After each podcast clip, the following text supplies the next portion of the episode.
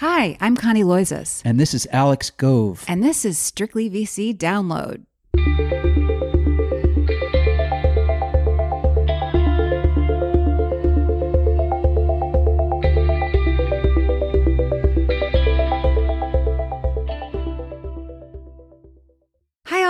Happy Friday. We are checking in here from sunny but slightly smoky Marin County, where it is suddenly insanely hot and the air seems poised to take a turn for the worst. Though that didn't stop this kid from sneaking out to tennis a little earlier today. I will probably lose a year on the back end because of it, but I'll worry about that later. Coming up, Alex and I talked with someone who is a little afield from the investors and founders who we typically interview for the podcast, but who spends some of his time researching their political attitudes. And that's political economist Neil Malhotra of Stanford University given that there is a recall election coming up fast out here, one that could determine not only who's running the state, but also perhaps the political balance of the Senate, it's very much top of mind for a lot of Californians, and we wanted to better understand why he thinks some members of the quote unquote tech elite are trying to drive current Governor Gavin Newsom out of the gubernatorial mansion. But first, the news.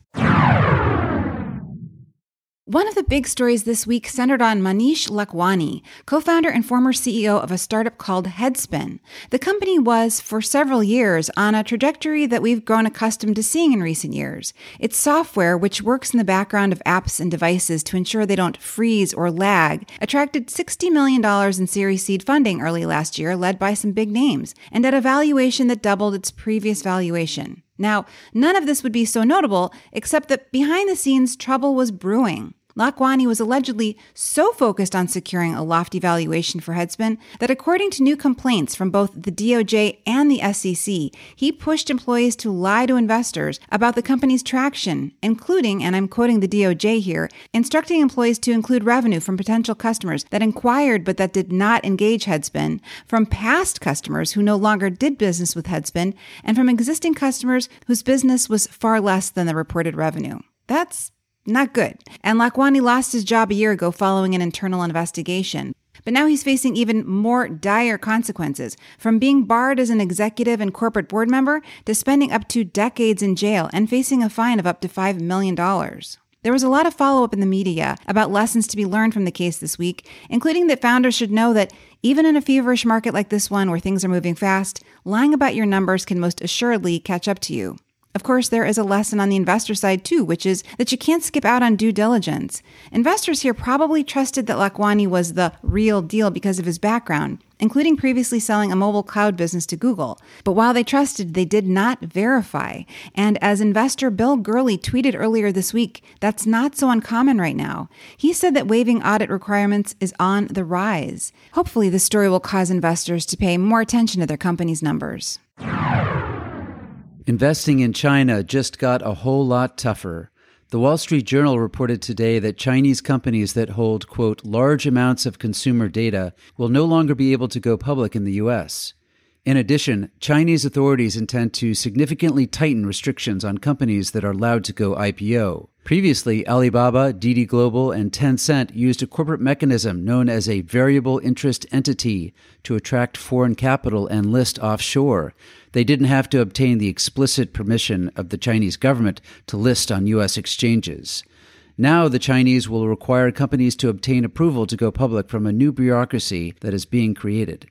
As if all of this weren't enough, the Chinese government also proposed today regulations that forbid companies from using algorithms that, quote, encourage addiction or high consumption and endanger national security or disrupt public order. Coupled with a recent data security crackdown and tightening regulations around online education services, the news is not good for VC investors such as Sequoia Capital and its Chinese affiliate, Sequoia China, which have invested over $10 billion in Chinese startups over the last decade. While one third of Sequoia's portfolio and half of its initial public offerings for the first six months of this year were focused on healthcare investments, which so far have been spared regulators' scrutiny, the firm has many Chinese portfolio companies, potentially hundreds of companies, that could be impacted by these changes. As one investor in several affected funds told Bloomberg's Sarah McBride, those who know aren't talking, and those who are talking have no clue. Last but not least, Andreessen Horowitz took the wraps off yet another fund today. This time, the firm, which is now managing many billions of dollars in assets, rolled out a $400 million seed fund. To us, this was interesting for a number of reasons. First, we'd visited with firm co founder Marc Andreessen soon after founding Strictly VC, and back then, in late 2013, the firm was backing out of seed stage investing because, in short, it sometimes created bad feelings with founders when the mission of their companies began to overlap, which can happen with very nascent startups. It's the same reason that a lot of firms have gravitated toward, then backed away from seed investing over time. Yet most, like Andreessen Horowitz, have concluded they can't afford not to invest in very new startups, and so they do. I think most founders have also come to appreciate that conflicts can sometimes arise at the seed stage, and they can live with this. Even if a prestigious firm like Andreessen Horowitz decides to double down on a rival company, that early association often sets up teams to successfully raise follow on funding anyway. There's that early brand association, of course, but other investors might also reason that the startup learned a thing or two about company building from that previous firm. In the meantime, it's worth noting that while $400 million is not a lot of money for Andreessen Horowitz circa 2021, it's a lot of money. It's more than what Andreessen Horowitz raised for its first flagship fund back in 2009. And it's just a huge amount of capital when talking about pretty amorphous startups. I guess the market can keep absorbing all this capital from this firm and so many other outfits that are now writing seed stage checks, but then again, can it? Are there enough startups to warrant all this investment? Stay tuned. Up next, our interview with Neil Malhotra. But first, a word from our sponsor.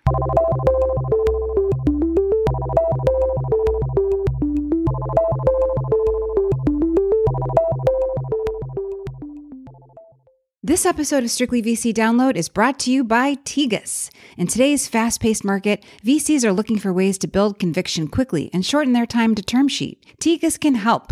VCs like Spark Capital, Thrive Capital, and Redpoint use the Tegus platform to get up to speed on new companies or markets in hours instead of days. Just log in for access to more than 20,000 investor led expert calls covering companies from seed stage to IPO. Curious about Tegus? Request your free trial at www.tegus.co backslash strictlyvc today. That's www.tegus.co backslash strictlyvc.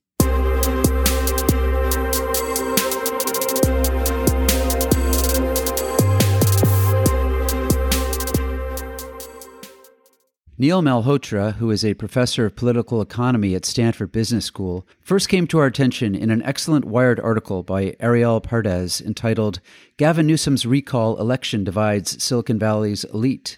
In the article, Malhotra discusses research he conducted in 2017 on the political attitudes of the tech elite he and his team of researchers discovered that while these technology wunderkind were very liberal on social issues, they displayed a strong distaste for government regulation, particularly regarding labor matters.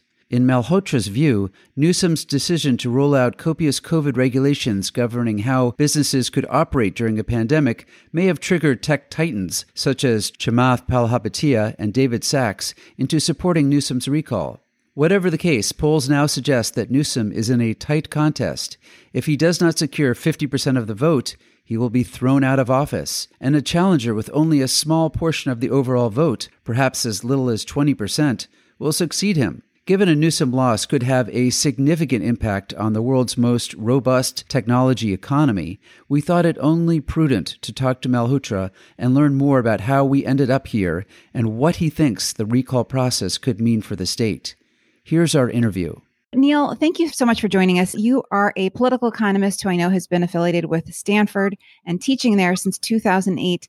Tell us a little bit about how you got into this line of work.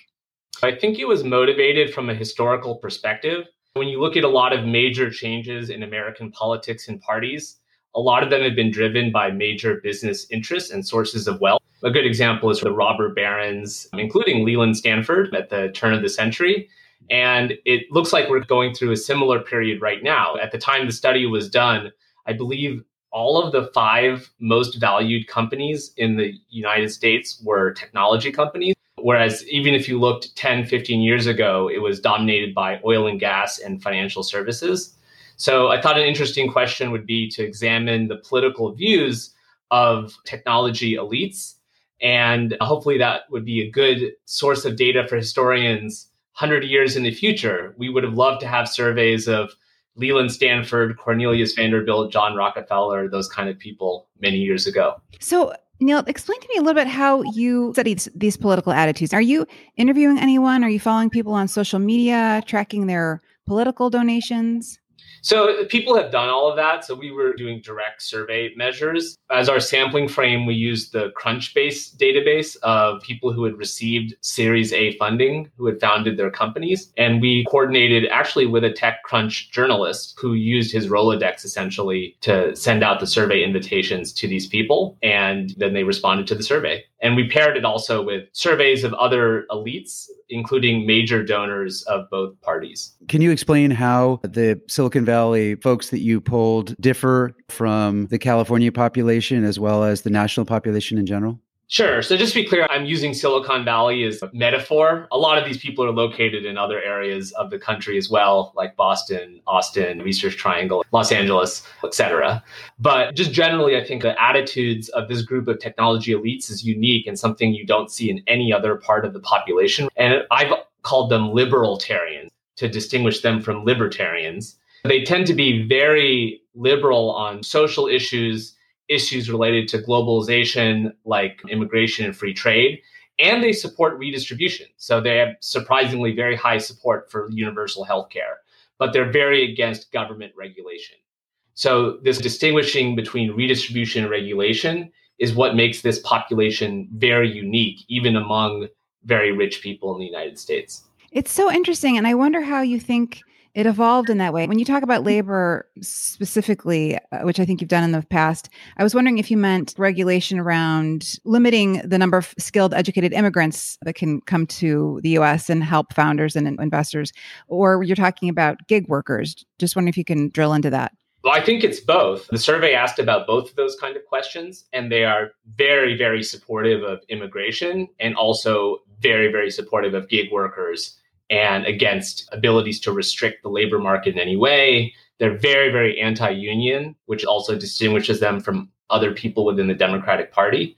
And so I think the general belief system they have is to let the market operate and then afterwards redistribute money through taxes and social programs because they feel that this is what will grow the pie the biggest and still then allow for equality rather than putting a lot of restrictions in place a priori, which will shrink innovation, shrink the pie.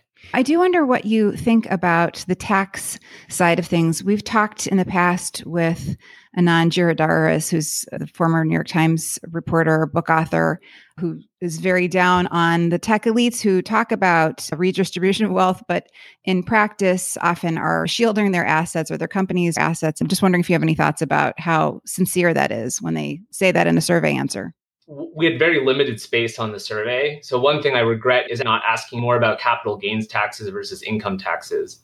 They are very supportive of high income taxes.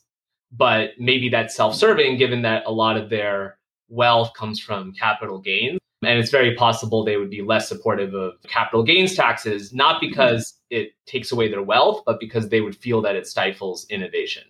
One of the leading tech figures in Silicon Valley, Chamath Palihapitiya, said that California's high taxes was one of the reasons why he was supporting the recall. Do you find that in general, the supporters of the recall are also citing taxation as an issue, or are there other issues that are more front of mind for the supporters of the recall?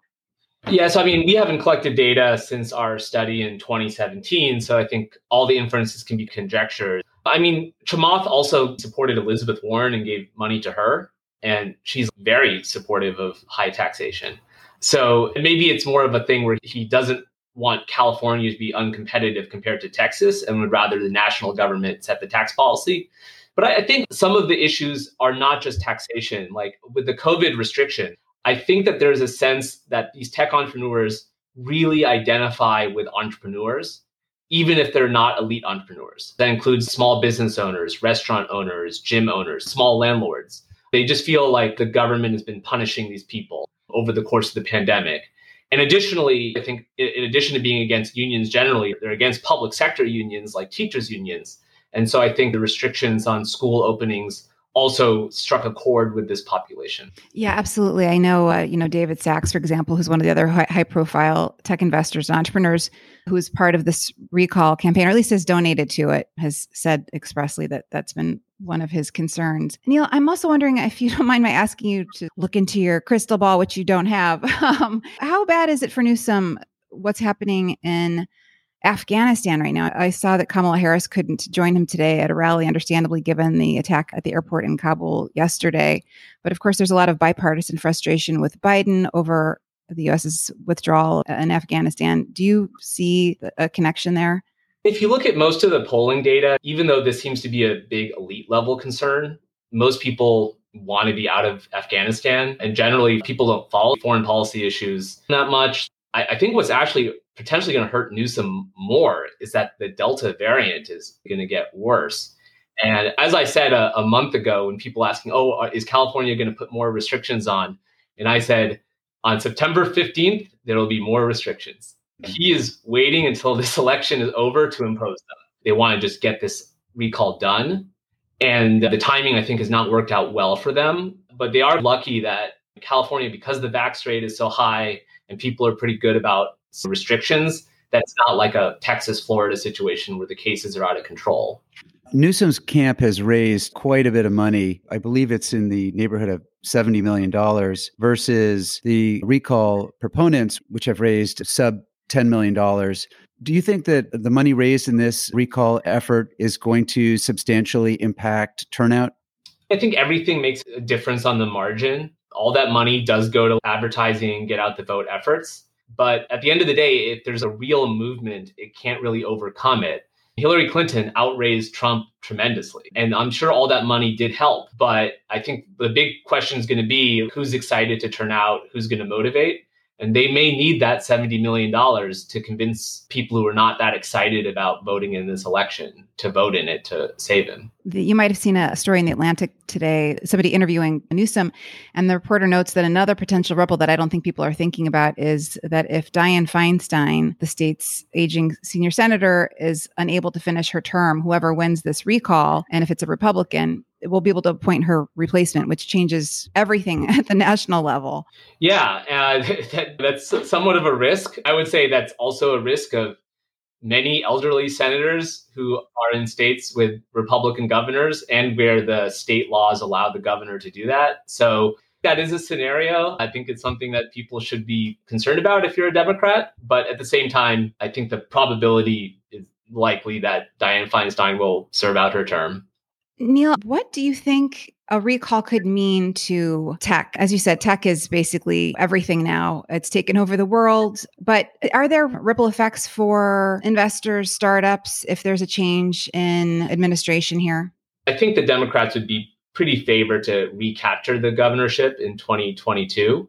But I think it could just send a shakeup to the Democratic elites in California that maybe they need to moderate their positions a bit potentially. I think they have such power in the state, they have super majorities in the legislature. They may say, okay, we don't have to worry about this. But if this shows that there's a schism within the Democratic Party, then they might have to adjust their policies they've had traditionally, which a lot of people say have been unsuccessful on things like housing, homelessness, regulation, et cetera. So I think that's always a possibility. I think the other interesting thing to look out for is if Gavin Newsom loses, it very well could be that Latino and Asian voters were the ones that were the ones that put the nail in the coffin. Oh, that's interesting. Can you elaborate on that? So, I mean, if you look at the 2020 election, there's a lot of Latino and Asian areas that moved towards the Republican Party. And that this was kind of a shock. Moreover, if you look at some of the polling data, the, the wing of the Democratic Party that seems to be supporting this recall seems to be Latino and Asian voters. Yes, I was shocked by that movement toward the Republican Party, especially in Florida. But I'm still a little bit confused what's driving it. And I'm especially surprised to hear about American Asian populations moving in this direction, given what we've seen in the headlines all year, uh, owing to rhetoric from the Republican Party about this being a China virus, et cetera. Yeah, I mean, I think that is very interesting. I mean, uh, some of those congressional districts they won were heavily Vietnamese. So this idea of this pan-Asian ethnicity, I think it's overblown. I think many Asian people don't view themselves as Asian, even though elites might view them that way. They view as their nationality. I think there's a lot of questions on why this is the case, a lot of hypotheses out there. And I don't know if there's good evidence on any specific argument, but I think if this recall does go through, it will be eye opening and it might mean that the Democrats have to solidify their coalition more going forward. And that, for example, could be how are we going to look out for entrepreneurs and small business owners? If you look at, for example, these COVID restrictions, they definitely hurt a group of people, the working class or entrepreneurial class, more than, let's say, people zooming into their offices. Sure. Right. And the Democratic Party, the people that have more power in it are the people in that work from home laptop class. And so it's possible that if there's a shakeup, it could shake and make a post-mortem to the Democratic Party. How can we be more inclusive of people who are not part of the, let's say, extremely high educated elite? that is the base of our party. And then, Neil, I don't know if you are following this, but I'm just wondering if you think that we'll be seeing something similar happening to governors around the country if this recall election is su- successful. It's possible. I think a lot of states don't have recall provisions. The recall provisions could be more difficult. I'm not an expert on all the different recall laws, but I think one thing that's also unique is that they have this recall proposition where they have this second election going on to replace. So it's not like the lieutenant governor gets to replace it. So I think there's a lot of nuances that make California especially weird in the recall system. But I think it would be a wake up to the Democratic Party, similar to if you remember in 2009 when Ted Kennedy died, Scott Brown won a Senate seat. And this was, I think, a harbinger, which is, oh, what this is trouble. That if this can happen in Massachusetts, it can happen anywhere. I'm not saying it's causally tied or anything, but I think it was a nice precursor to the 2010 midterm elections. And I think you could say something similar here, which is, wow, if a liberal electorate like California gets rid of their governor, what does that mean for 2022? And I think that would definitely be on the National Democratic Party's mind, even if there's not a whole bunch of other recall efforts. What do you think of the strategy of the Democratic Party not to recommend an alternative candidate in the event that Newsom loses? I've read that the reason that they are taking this position is because they don't want to confuse voters and they want voters to focus on keeping Newsom in office. But it does seem to be somewhat of a risky strategy since the other 46 candidates are kind of a dog's breakfast of political candidates. I think it's a really interesting strategy I don't know if it's correct or not. It logically makes sense. On the other hand, these are the same advisors who misfiled his paperwork so that he is not listed as a Democrat on the ballot. So I take their expertise with a grain of salt. But generally, it's very self serving for the party and maybe not that good for the state. In my view, if you're a Democrat in California, you should be voting no fault and the reason is if you don't actually take a position on the second part of the ballot, you could have someone like Larry Elder, who's very, very against your positions, winning. And as a hedging of your bet, you should just hope that Kevin Faulconer is the governor. Even though Faulconer is a Republican, isn't that correct? Faulconer was a very moderate technocratic mayor of San Diego. I lived in San Diego when he was mayor, and most people had no clue he was a Republican. He was pro choice, pro environment, etc. He's probably made his positions more conservative to attract the Trump supporters because it's going to be hard to win otherwise. But I think if you're a Democrat, your your second best choice besides Newsom in this election is Kevin Faulconer. He's done a lot to tackle homelessness in San Diego too, from what I understand. Yes, and I mean in a generally very humane way, etc. He's very moderate mayor, as you would expect, trying getting elected twice in a very liberal city what the Democrats are worried about is I think there's the confusion argument. I think there's also the argument, which is it's going to be way easier to beat Larry Elder in 2022 than it is Kevin Faulconer. So there have been a number of tech luminaries, of course, who have supported this recall.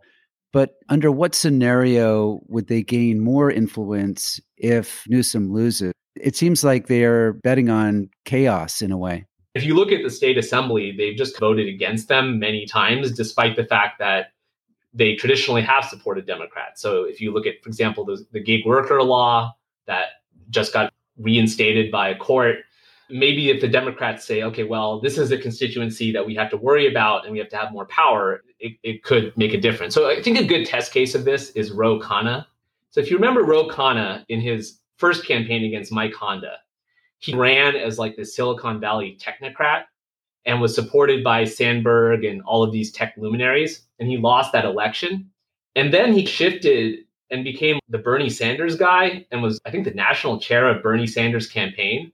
And now is this quasi squad member that's on the far left. I just think that's really interesting. It's almost like a microcosm of the Democratic Party first embracing the tech community and then now being very against it. This recall could reshape those alliances again, potentially. Neil, I'm going to have a chance to talk to Chamath next month for a TechCrunch event. I'm wondering, do you have anything you would like me to ask him? Well, I, mean, I think an interesting question I have for not just Chamath, but everybody is what home do you see your party in? Because it seems like both parties are not reflecting the values of the tech community and what their belief systems are. And traditionally, I think because they had these positions on globalization, social issues, they just could not see themselves aligning with the Republican Party. But has that changed in any way? Or do they think that there's a way to boost a third party? So I'd be interested to see whether they still feel accepted in the Democratic coalition. Neil, thank you so much. It's really a treat to talk to you. I'm, maybe we'll talk again in September if you can make time for us. I'll, we'll be interested to see, obviously, what happens in the next few weeks. Sure. Thanks for having me and thanks for your great questions.